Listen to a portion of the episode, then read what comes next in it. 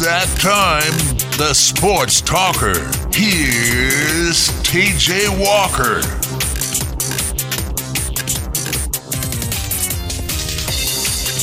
Hello, everybody. Happy Monday to you here, 1450 The Sports Buzz. What an exciting basketball weekend it was.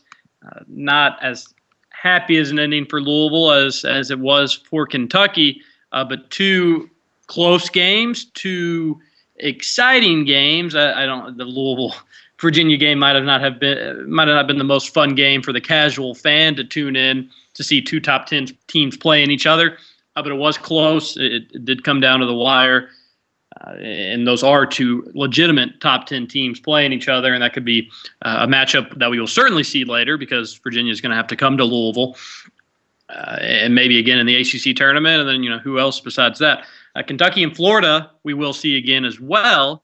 Not so much because uh, they'll they'll meet again in some deep postseason run, but because again the Gators are going to have to travel to Rupp Arena for UK Senior Day uh, Florida team that really gave Kentucky their best shot, especially for a half. Uh, and really, I, I, think for an entire game, that Florida team can't play that much better. Uh, and Billy Donovan said as much after the game. So we're going to talk about those games. We're going to talk about Billy Donovan's comments. We're going to talk about Trey Lyles, Kentucky, quick turnaround. They'll take on LSU uh, t- on Tuesday. Uh, we'll talk. We'll preview that game a little bit there's a fun hypothetical question we're going to throw out there, and I look forward to hearing some of the responses from you all. Uh, and a, a, solid weekend of college basketball altogether. Duke just dominates, dominates, dominates Notre Dame in a revenge game. Uh, so there is plenty to talk about. Yates, how are you today? Doing well, TJ. How are you? Oh, I'm doing great. It's been another busy day. Unfortunately, I've had to run around all over the place. Uh, didn't have, I haven't been home all day, so I had to really rush to get back here. Uh, didn't have as much prep time. I would have liked to maybe get somebody on to talk today, but didn't have that opportunity. But we're here now. Did you have a good weekend with the uh, family? Yeah, we had a good time. That's good. That's good to hear. And did you get to enjoy the nice weather?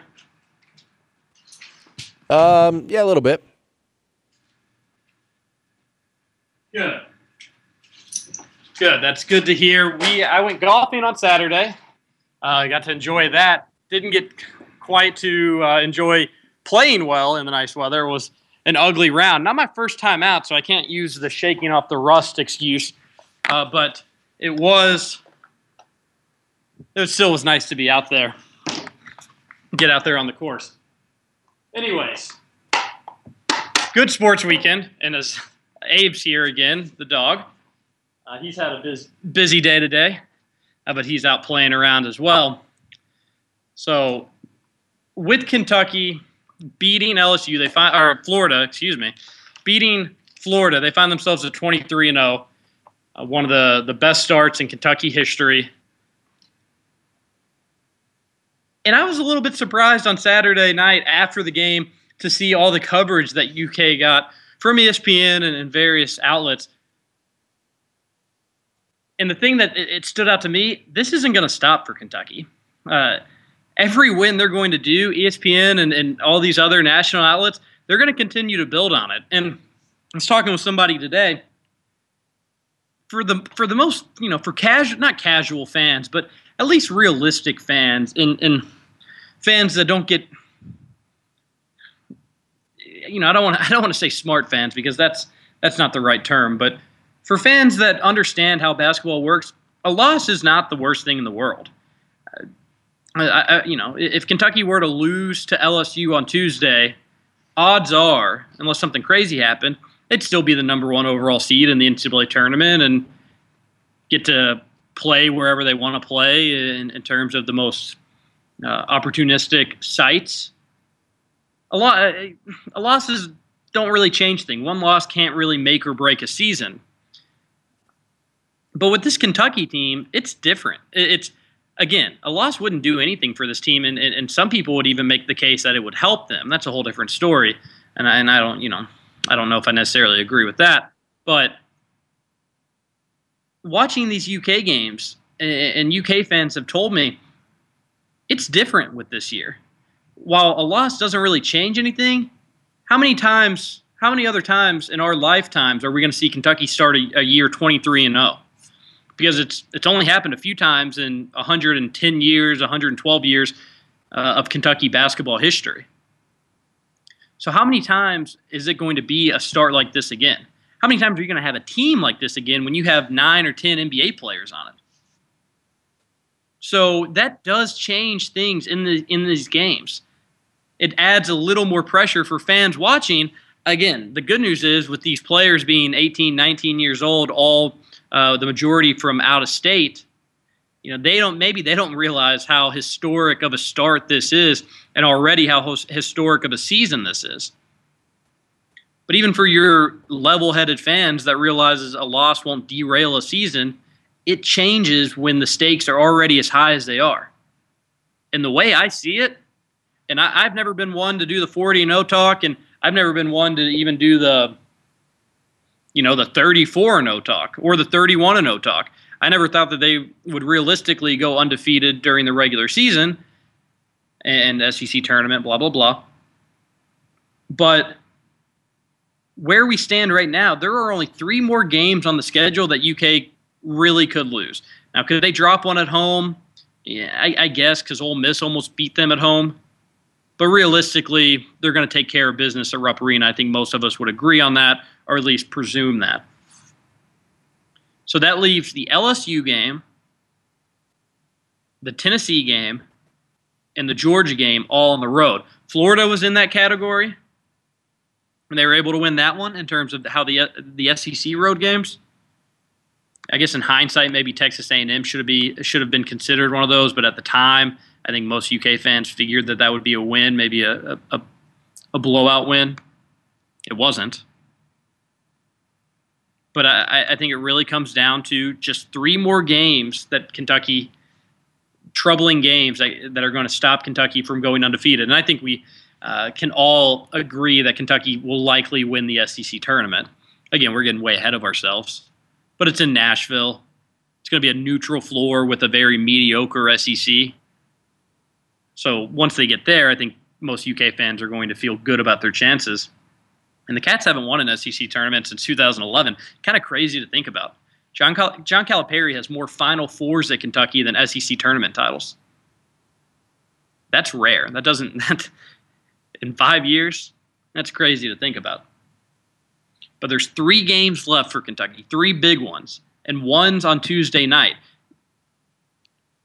Again, if you get Kentucky versus LSU and Rupp Arena on a neutral floor, oh, that's that's no issue. Same with Tennessee, and I'm almost close to the point to to pushing the Tennessee game at, to a as maybe that won't be as concerning. But the last time Kentucky played down in Knoxville, they got beat by a lot. I think that was the last time, the NIT year, because I'm pretty sure they didn't play down there last year. But it's a tough place for Kentucky to play uh, historically. It, Knoxville uh, uh, is, in terms of Kentucky has a winning record against every SEC team, but Tennessee is one of the tougher places to play. So, and then Georgia, Georgia talent wise is probably the best team that Kentucky will face the rest of the year. That one on the road, that'll be their senior day. That'll be a tough game it's really just those three. Again, crazy to think about uh, that Kentucky could actually possibly do that, uh, but the but long way to go. And again, we, we we've talked about on this going undefeated doesn't mean anything if UK doesn't win a title. If Kentucky goes 39 and one, the season the season w- was great for UK fans. It was enjoyable, probably a season they won't forget. But it doesn't it doesn't rank as the best season of all time. It's not a season that hangs a national championship banner, and at the end of the day, that's what Kentucky basketball is all about. Uh, so it'll be interesting. But uh, in that Florida game, to only have four players hit a field goal on the road in Gainesville, and yes, it's against a struggling Florida team. Yes, it's against a Florida team that's not going to make the NCAA tournament. But to be able to do that and really only have four players score, we say four players didn't make a field goal. Andrew Harrison hit a free throw and had one point. But to be able to do that on the road, That's crazy. And I almost felt a little bit bad for Chris Walker. I, I was, I think I was a little bit tough on him on Friday. He, uh, again, maybe not the most likable guy in the world, but that's okay. That happens. That's my opinion. But has a terrible game. Didn't play a lot of minutes either. Didn't score. Only had two rebounds. But some of the other Florida's play, players played well. Florida was able to get a big lead there in the first half. Uh, Cats did a good job storming back and to make it only down two at halftime. But what a game from from Aaron Harrison. And this is why the, the twin talk gets so exhausting at times. Uh, this is why it doesn't matter. This is why when people debate guards and why people criticize one guard versus another, and really I don't need to even say one guard versus the other because the guard that always gets criticized is Andrew Harrison. He had a bad game. He had more turnovers than he had assists. He had more turnovers than he had points, had more fouls than he had anything else. But UK still wins. And guess what? Tyler Ulis was bad too.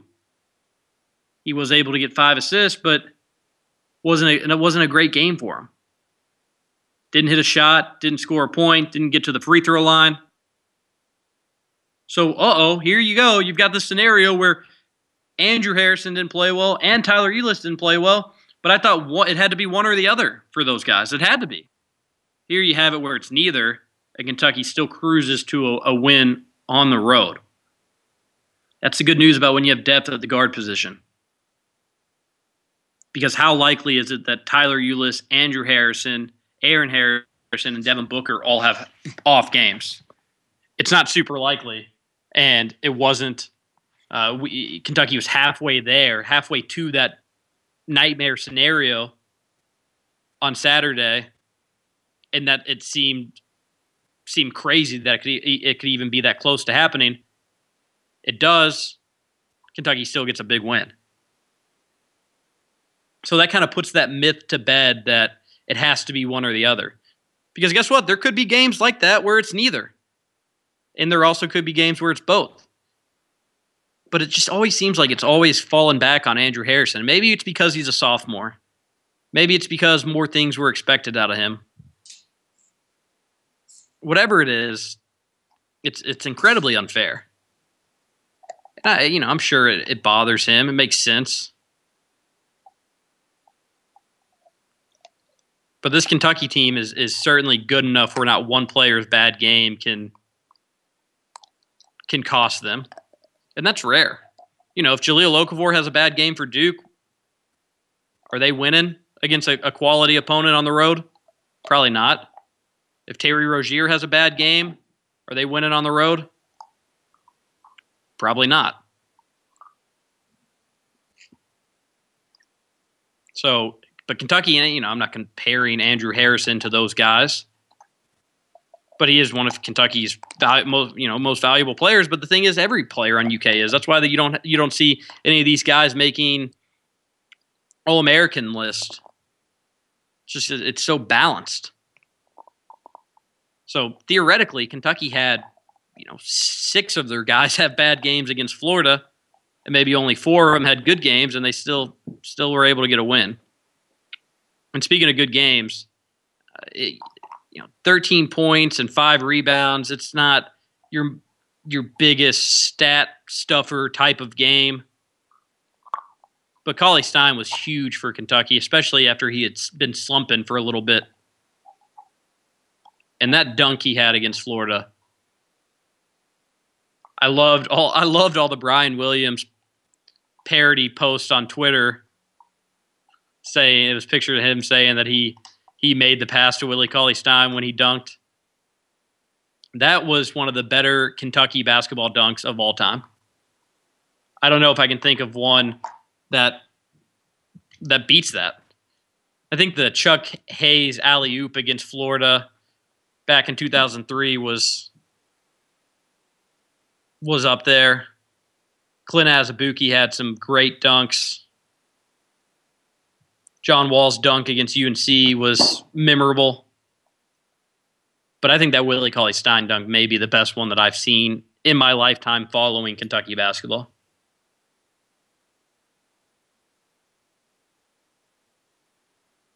Devin Booker, solid for Kentucky.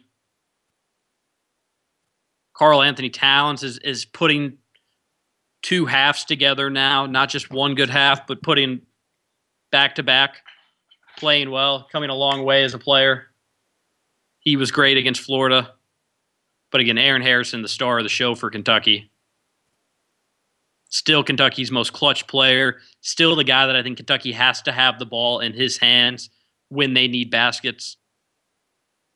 He's able to get to the line. He was able to hit threes, able to hit jump shots. 23 points, a game high. I really think at 23 and 0, Kentucky fans should be feeling good regardless.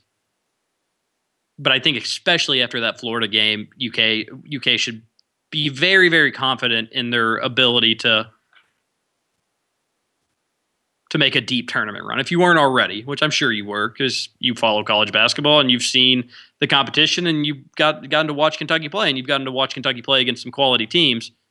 This is a game where things weren't going their way. It was Florida's Super Bowl. I hate saying that, but it was. And your Kentucky's most most clutch player and Aaron Harrison shows up, hits big shots, doesn't get a ton of help from a lot of other guys, and UK comfortably wins on the road. That game was really never in doubt under 10 minutes or however, five to 10 minutes. You know, it might have been close. It might have been a four to five point game. And it's crazy to think that a four or five point game might not seem might seem out of reach. But with Kentucky's defense, it, it kind of is. And maybe I'm crazy for saying that, but what Florida had to do is hit a big shot and get a stop on Kentucky and come down and hit another big shot. And in that second half, with the rhythm and with the way that game was going, it just didn't seem likely. It didn't seem likely like that was going to happen. So, a, a huge win for Kentucky. Uh, and, again, remember, they're doing it without Trey Lyles. They're doing it without Trey Lyles and Alex Poythress both huge parts of this team. Obviously, Alex Poythress is a part where Kentucky Kentucky as a team has been able to move on from. But Trey Lyles, nobody really talks about. I, I think if you had another team lose as significant as a player as a Trey Lyles, which I don't really know which the what the Trey what the Lyles equivalent on Louisville would be. Yates, any idea? Because you know he contributes more than Wayne Blackshear does.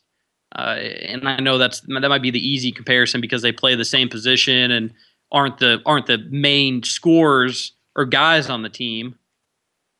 But I, I you know, I guess would it be Blackshear? Yeah, I guess as far as where down the hierarchy you're, you're talking about regard to that team. Wayne Black is obviously the number four guy in Louisville, so if that's where Trey Lyles is for UK, then yeah. It, I guess that would be comparable.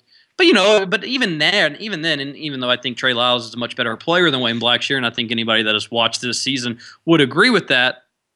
If Louisville didn't have Wayne Blackshear, that'd be a big blow. I, I know Louisville fans are kind of upset with him, and you know he hasn't really reached his potential, or maybe his potential was just too high to begin with. But if Louisville didn't have Wayne Blackshear, that would be that would be tough for them. It'd put a lot more pressure on Terry Rozier and Chris Jones, Montrezl Harrell. So it, it, people aren't really talking about that being a, a, significant loss, and it is a deep team. But uh, but you know I think it's I think it's underrated. That's for sure. Now John Calipari spoke in the SEC teleconference today. Said Trey Lyles will practice with the team in a limited role t- this afternoon. And, and his availability for the LSU game is uncertain. It, it seems to me unlikely that he'll play. We'll see. Again, if I'm John Calipari and he's he's not ready, I'd hold him out. And then guess what? You get South Carolina on on on Saturday. that should be a game that Kentucky should be able to win easily. Maybe you transition him back into that game nice and easy, and then you get him for Tennessee, which could be a tough game. So I'd, I'd still be I'd still be a, a bit conservative with how you play Trey Lyles. Claby116 tweets into the show says James Young last year against UConn was way better. Willie's was nice, but it wasn't pure. Uh, it was more of a throw the ball in the hoop than a dunk. Uh, he said if he would have had control over it, he would rank Willie's dunk higher. Throw in dunks take away from me.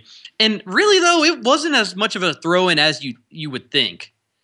It did have that little Blake Griffin throw in style to it, like Claby was mentioning, but Willie got his hand on the rim.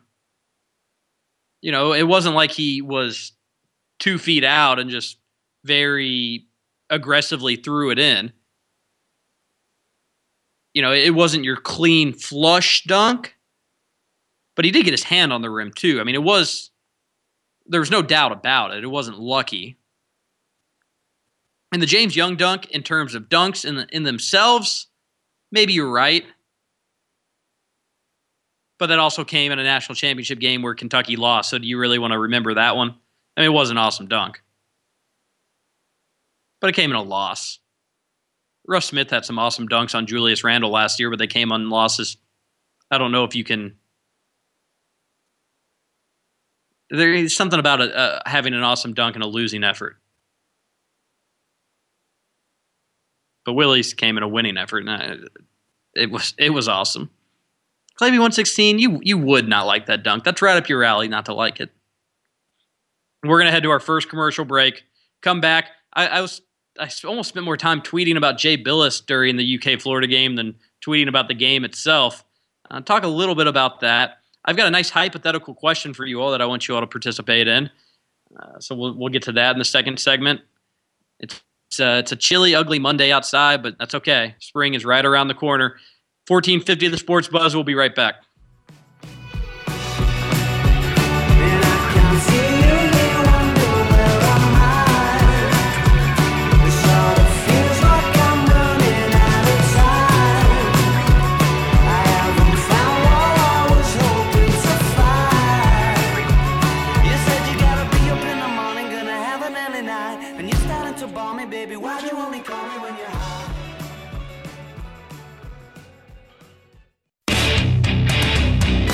You're listening to the Sports Talker with TJ Walker on 1450 The Sports Buzz. We're back, second segment here, 1450 The Sports Buzz. Really just a, a recap of Kentucky's season, uh, their outlook moving forward, what 23 and 0 means for UK, and, and talked about the Florida game and why I thought it was such an impressive win that was that kind of sums up the first segment there. Claby 116 is still on Willie Cauley Stein's dunk. Said he he did get his fingers to touch the rim, making it better than the weak. He calls the Blake Griffin dunks weak. Uh, however, his fingers didn't hit the rim till after the ball was in the hoop. Like I said, I liked it. I just don't agree that it was one of the top UK dunks of all time. It, I don't know. I mean, it was such a jaw-dropping, impressive play. The fact that SportsCenter only had a number five in the top ten was unbelievable. Uh, just a really, really impressive play. Uh, oh, Brun DMC text in the show, and uh, another interesting topic about the the Iowa player that keeps poking people in the eyes. We'll get to that. Uh, I wanted to talk about that, but I, there's some other things I need to talk about first. Uh, and I do appreciate you all texting into the show. So I, I tweeted a, a, few things about Jay Bilas on Saturday night, and looking back, I wish I wouldn't have spent so much time during the UK game. Uh, but it, but here's the thing, and you know I, have got more Twitter followers than listeners on this show, so I wish that they could hear this, and it, it's a lot easier to explain my thoughts on Jay Bilas on the air, which I'm sure I've done before uh, than in 140 characters on Twitter. But Jay Bilas is smart. He's he's good at his job. He he calls basketball games better than anybody else. He knows what's going on. His analysis of games are great. When it comes to X's and O's, I love to hear what he has to say. I value his input. Uh, he's fun because he's more down to earth than, than some of the older guys that they have covering college basketball, especially back in the day when they'd have uh, Digger Phelps and even Bob Knight. He was a breath of fresh air, and he, he's unbelievably successful. Uh, you know, people would kill to be able to to have the job that he has. That being said, his whole NCAA rant is played out. It's it, you should just stop. It's annoying. It's obnoxious. I'm sick of hearing about it. It, it seems nowadays, and the sad, and you know, the the thing is, people like it that don't follow sports as closely as maybe people that work in sports. So they see this guy that's on TV and has this huge platform calling out people that usually don't get called out.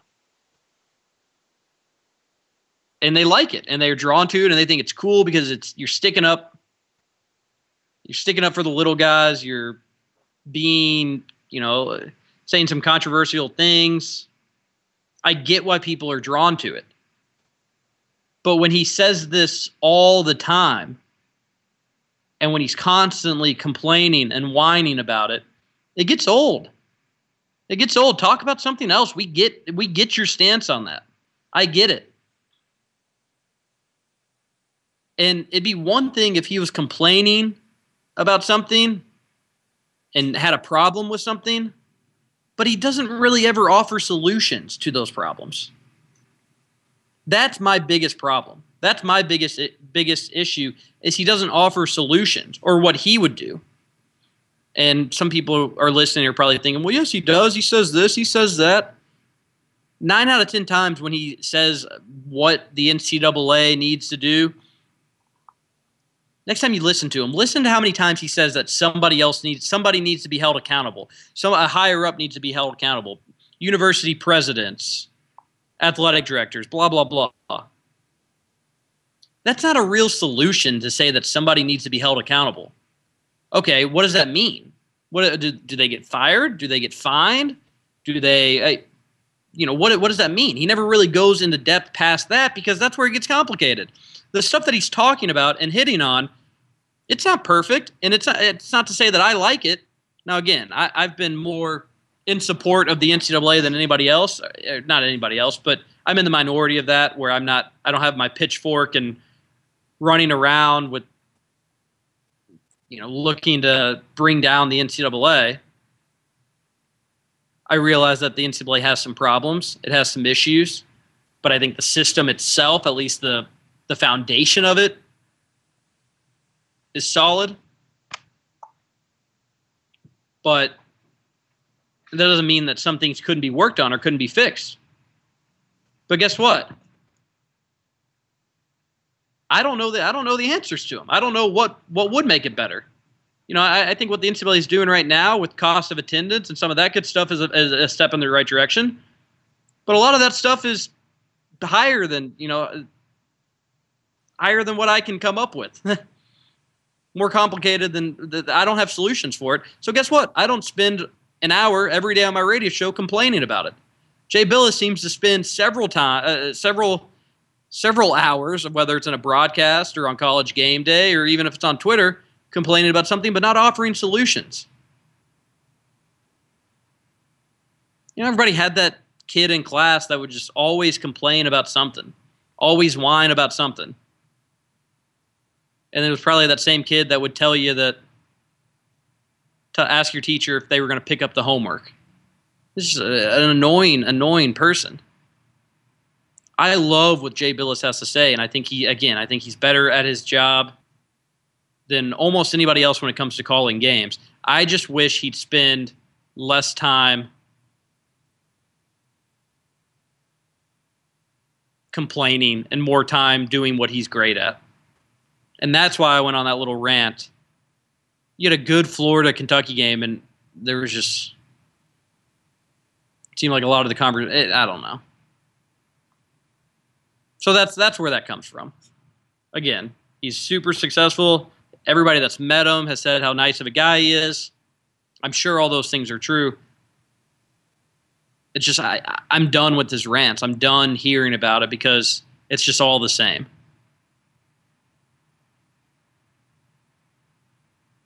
Anyways, we'll we'll we'll close the books on that because if I go any further, then I'm going on a rant and whining and complaining, and nobody nobody likes to hear that. I guess unless you tweet rap lyrics in the morning. Anyway, so this was a good hypothetical question that actually my brother brought up to me this weekend, and it's it's a tough one to answer. And I and I, you all listening to the show that regularly tweet in, I would I would like to hear your opinions on it. If you could have one player back, healthy, 100% tomorrow, if you're UK, are you taking Trey Lyles or Alex Poythress? Now, obviously, Kentucky's going to get Trey Lyles back, and they're not going to get Alex Poythress back this year. But if you could have a hypothetical, who you going with in that situation? My initial thought is well, Trey Lyles is more talented. He's a better scorer. So I think I'd go Trey Lyles, and I think I don't know. It's it's really tough. I don't know if I have a, a, a real answer on it. But Alex Poythress can defend anybody. He's a better rebounder. Uh, you know, I think Kentucky's rebounding has struggled since he's been out overall as a team. He can dunk anything, any, any you know, anytime the ball goes up the rim, it, Alex Poythress is probably going to be soaring for it. He's an energy guy. He hustles. You know, offensively, he leaves some to be desired but he does a little bit of everything, and he's played in big games before. He's been in a national title. He's been in an IT. He, he knows the peaks and the valleys. I still think I'd go Trey Lyles because he's a little more skilled, and I and I still think he's growing as a player. But it's tough. Captain Arctic says Trey Lyles, absolutely no question he brings so much more to the party, and we need offensive help. And that's kind of Kentucky's going to be a great defensive team, regardless if they do, if they don't have Trey Lyles or Alex Poythress. They're still a great defensive team. So I, that's why I lean Trey Lyles is because get the guy that helps you where maybe you're not as great. And I don't think Kentucky's a bad offensive team, but they obviously need a little bit of help. And Trey Lyles brings that for you. Captain Arctic says he loves Alex Poythress, but we don't need those splash plays this year. And supposedly Captain Arctic is listening from Hawaii, which just, again, I need a vacation. We have my brother come on last week and explain his Super Bowl trip out in Arizona. And now we have Captain Arctic listening from Hawaii. It'd be interesting. Again, Kentucky's been hit with injuries worse than any any team, eh, really any team that I can remember. You know, Tyler Ulis has been out some games. Trey Lyles now. Alex Poythress, obviously. Just it's such a deep team. You know, had Kentucky only gone six or seven deep and you lost two of those guys, well, that that becomes a big story. But I guess because this Kentucky team has so many five stars, it's not as not as big as an issue. But it is something that you know you want Trey Lyles back as, as soon as as soon as possible. Anyways, uh, I wanted to spin. Uh, okay, well, I guess I guess it would be an okay time to to talk about this as Brun DMC brought up. Well, hold on. We'll get to one more tweet before we, we change gears. Clavy116 says, I think the offensive problem is we aren't throwing enough alley oops and dunking enough. Uh, so he, he would go with Alex Poythress. Such a character, that Clavy116. So, changing subjects. And, and Brun DMC brought this up that this Iowa player, Adam Woodbury, uh, is has poked some people in the eyes, and it's a very Captain Insano move, as he says. If you guys remember Captain Insano from The Water Boy, he pokes people's eyes. If you see the clip of this Iowa player, and it was against Maryland, it, it, the the this Iowa player Woodbury is deciding whether or not he wants to guard. He gets switched onto this other player. I think it might be a guard for Maryland, and he's deciding if he wants to commit to him or play off. And he's kind of putting his hand out there to get a feel for him, and just pokes the Maryland player in the eye. And supposedly, he poked a pair of Wisconsin players in a game in mid-January.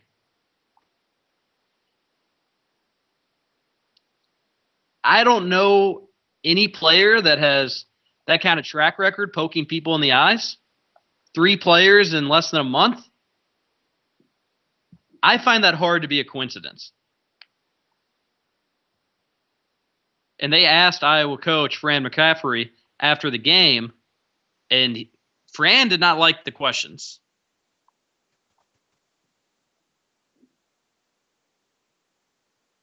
The, the reporter just asked if that was a flagrant foul to poke somebody in the eyes.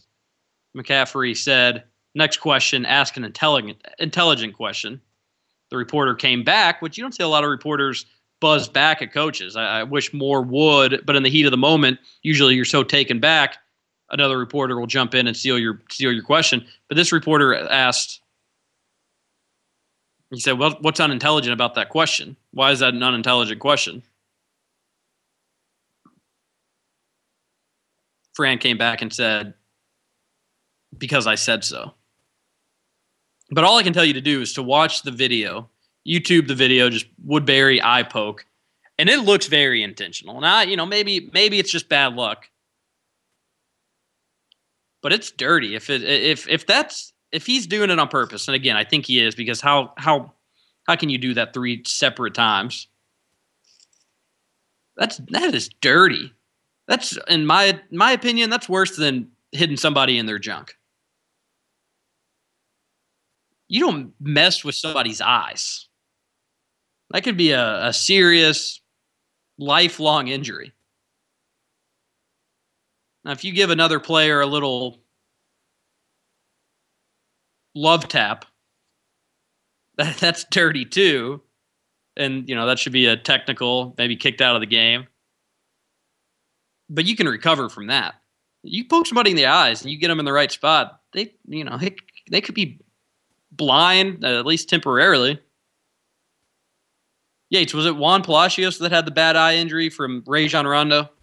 Yes, that's correct. And that was incidental. But Juan, uh, Juan Palacios had to wear goggles the rest of his career, right? Or at least the remainder of that season after missing a few games. Could be wrong about that. So if he's actually doing this on purpose, uh, a, a suspension needs to need to occur.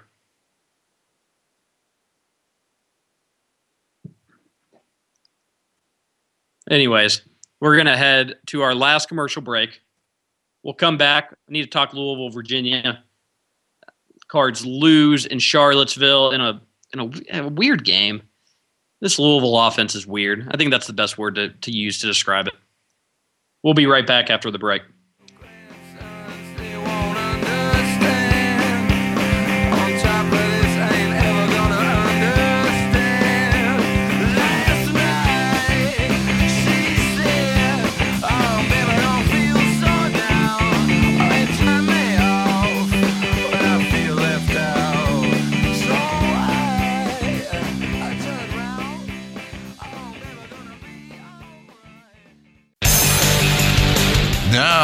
Back to the Sports Talker with TJ Walker. We're back. One final segment here on a Monday. Everybody wants to get through. We're almost there. Yates, did you watch the Grammys last night? I saw most of it, yes. What's what's the appeal in watching the Grammys? I mean, it, I just I don't know. Uh, as a I'm 23 it doesn't it doesn't appeal to me whatsoever. Um, I don't know. I guess you are no fun. Uh, but what's fun about it? I mean, what do you do? You like the performances? Yeah, the performances like, are good. I mean, it's. I mean, I don't care. I mean, I'm not watching to find out who wins. You can do that. The, you know, as it goes along on Twitter or the next day or something. But the performances. I enjoy the performances. It's just I don't. There's nothing really about it that that jumps out at me to where I'd I'd want to watch. I I think Kanye West is a a goober and uh, fun to see how he reacts in public, and it seems like he didn't disappoint last night. But besides that, you know, I don't I don't care what people are wearing, and I'm not I'm not a big concert guy to begin with, anyways. Where where I go to a lot of them, so I don't really you know I wouldn't really care to see those performances. But it it is a little strange to me just seeing so many so many grown men on Twitter tweeting about the Grammys and and, and stuff like that. Uh, obviously, I'm in the minority because everybody's tweeting about it. But I'm just there trying to watch my shows. Walking Dead remains terrible. That show. I mean, I'm going to keep watching it, which is the sad thing about it, but jeez. Uh, Shameless is fantastic, the best show on TV. Did, I I'm guessing you didn't get a chance to watch Better Call Saul, Yates. I did not know. Are you go? Are you planning on it? Uh, probably. think I'm going to too. Obviously, I was a big fan of of Breaking Bad. I don't think this is. I, I you know, I don't. Maybe, I, maybe it can be as good. I, I, I don't think so. But we'll see. Rob Blackhawk tweets in and says award shows are fun because there's a good chance you see a f- famous person make a fool of themselves, and you'll get to see a famous person making a fool of themselves with, what they wear. It looked like Kim Kardashian was wearing a the robe, uh, just a really a bathrobe. But it's just it doesn't really interest me. Anyways, Louisville Virginia game. Louisville held to 13 points in the first half. It the game was it was only 11 an 11 point game, but Louisville's offense in that first half did have a very UCLA first half first Kentucky feel to it. Now Kentucky put up 41 points. Virginia only 24. But I mean, it was historically for Louisville, that had to be one of the worst first halves since the addition of the three point line in the college game. And, watching it, you could almost tell right away that it was going to be. It's such a Jekyll and Hyde Louisville offense that it was it, it the the ugly side was going to pop out.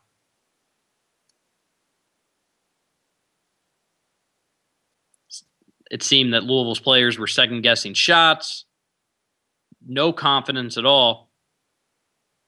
But whatever was said at halftime worked. Louisville looked like a much different team in the second half, shot at a very high clip.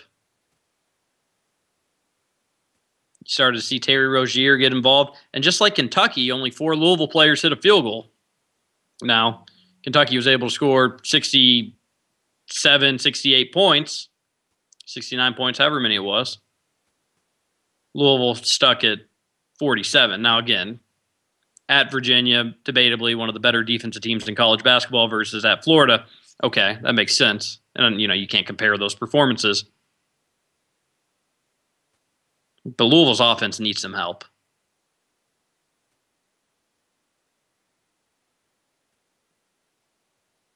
And Yates, outside of those three that are going to score, and Blackshear would obviously be the fourth, but there has got to be a fifth and maybe even a sixth that are able to put up six to 12 points on any given night. Uh, there just, there has to be. You can't come up with your fifth guy putting up nothing. Obviously, most most teams couldn't do that anyways uh, against a good defense.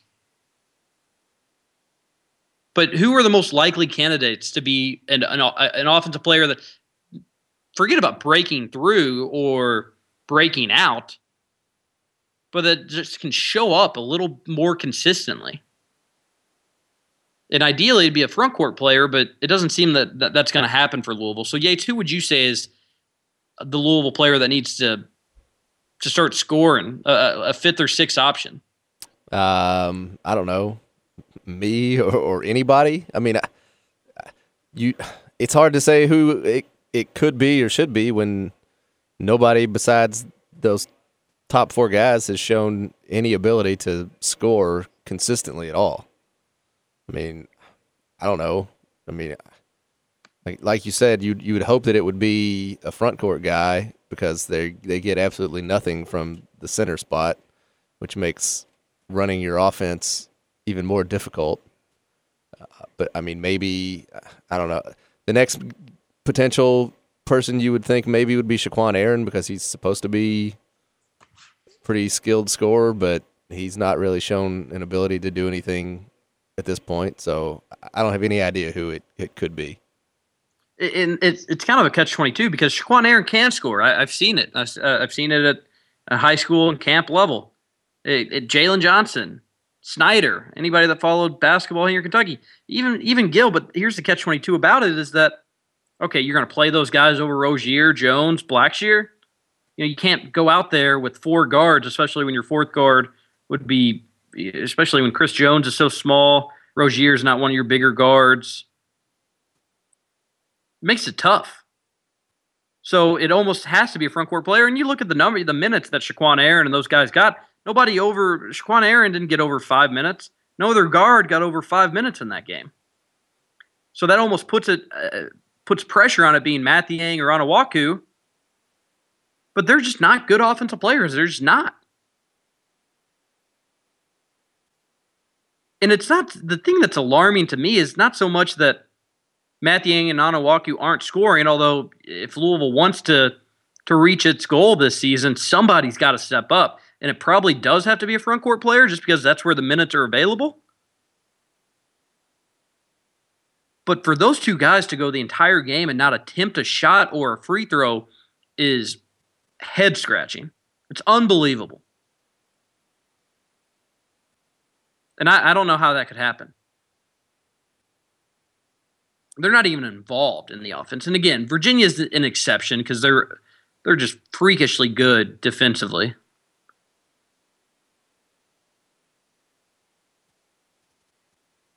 But if but again, Louisville's not making a Final Four unless they get some help offensively. They're, they're, it's not going to happen. And the good news is, I, I, I think I think Pitino will find a way to get some other people involved. And and you know there could be some games where nobody else steps up, and Rozier and Jones and Harrell can carry the load.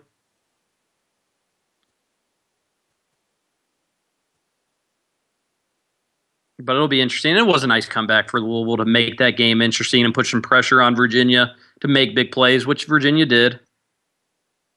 That's just a tough. That was a tough environment, tough, tough place to win. Captain Arctic tweets in and says, "With apologies to my girlfriend, who's a Louisville fan and Louisville grad, Pitino looks like he's filled with embalming fluid, yet a living human being. Alarming. There are some times when Pitino looks great, and there's other times that he doesn't he, he looks a little bit older.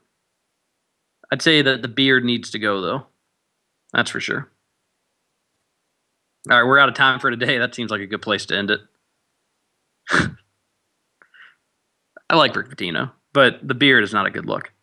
Thanks for listening. We'll be back tomorrow previewing Kentucky LSU. 1450 the Sports Buzz. We'll see you then.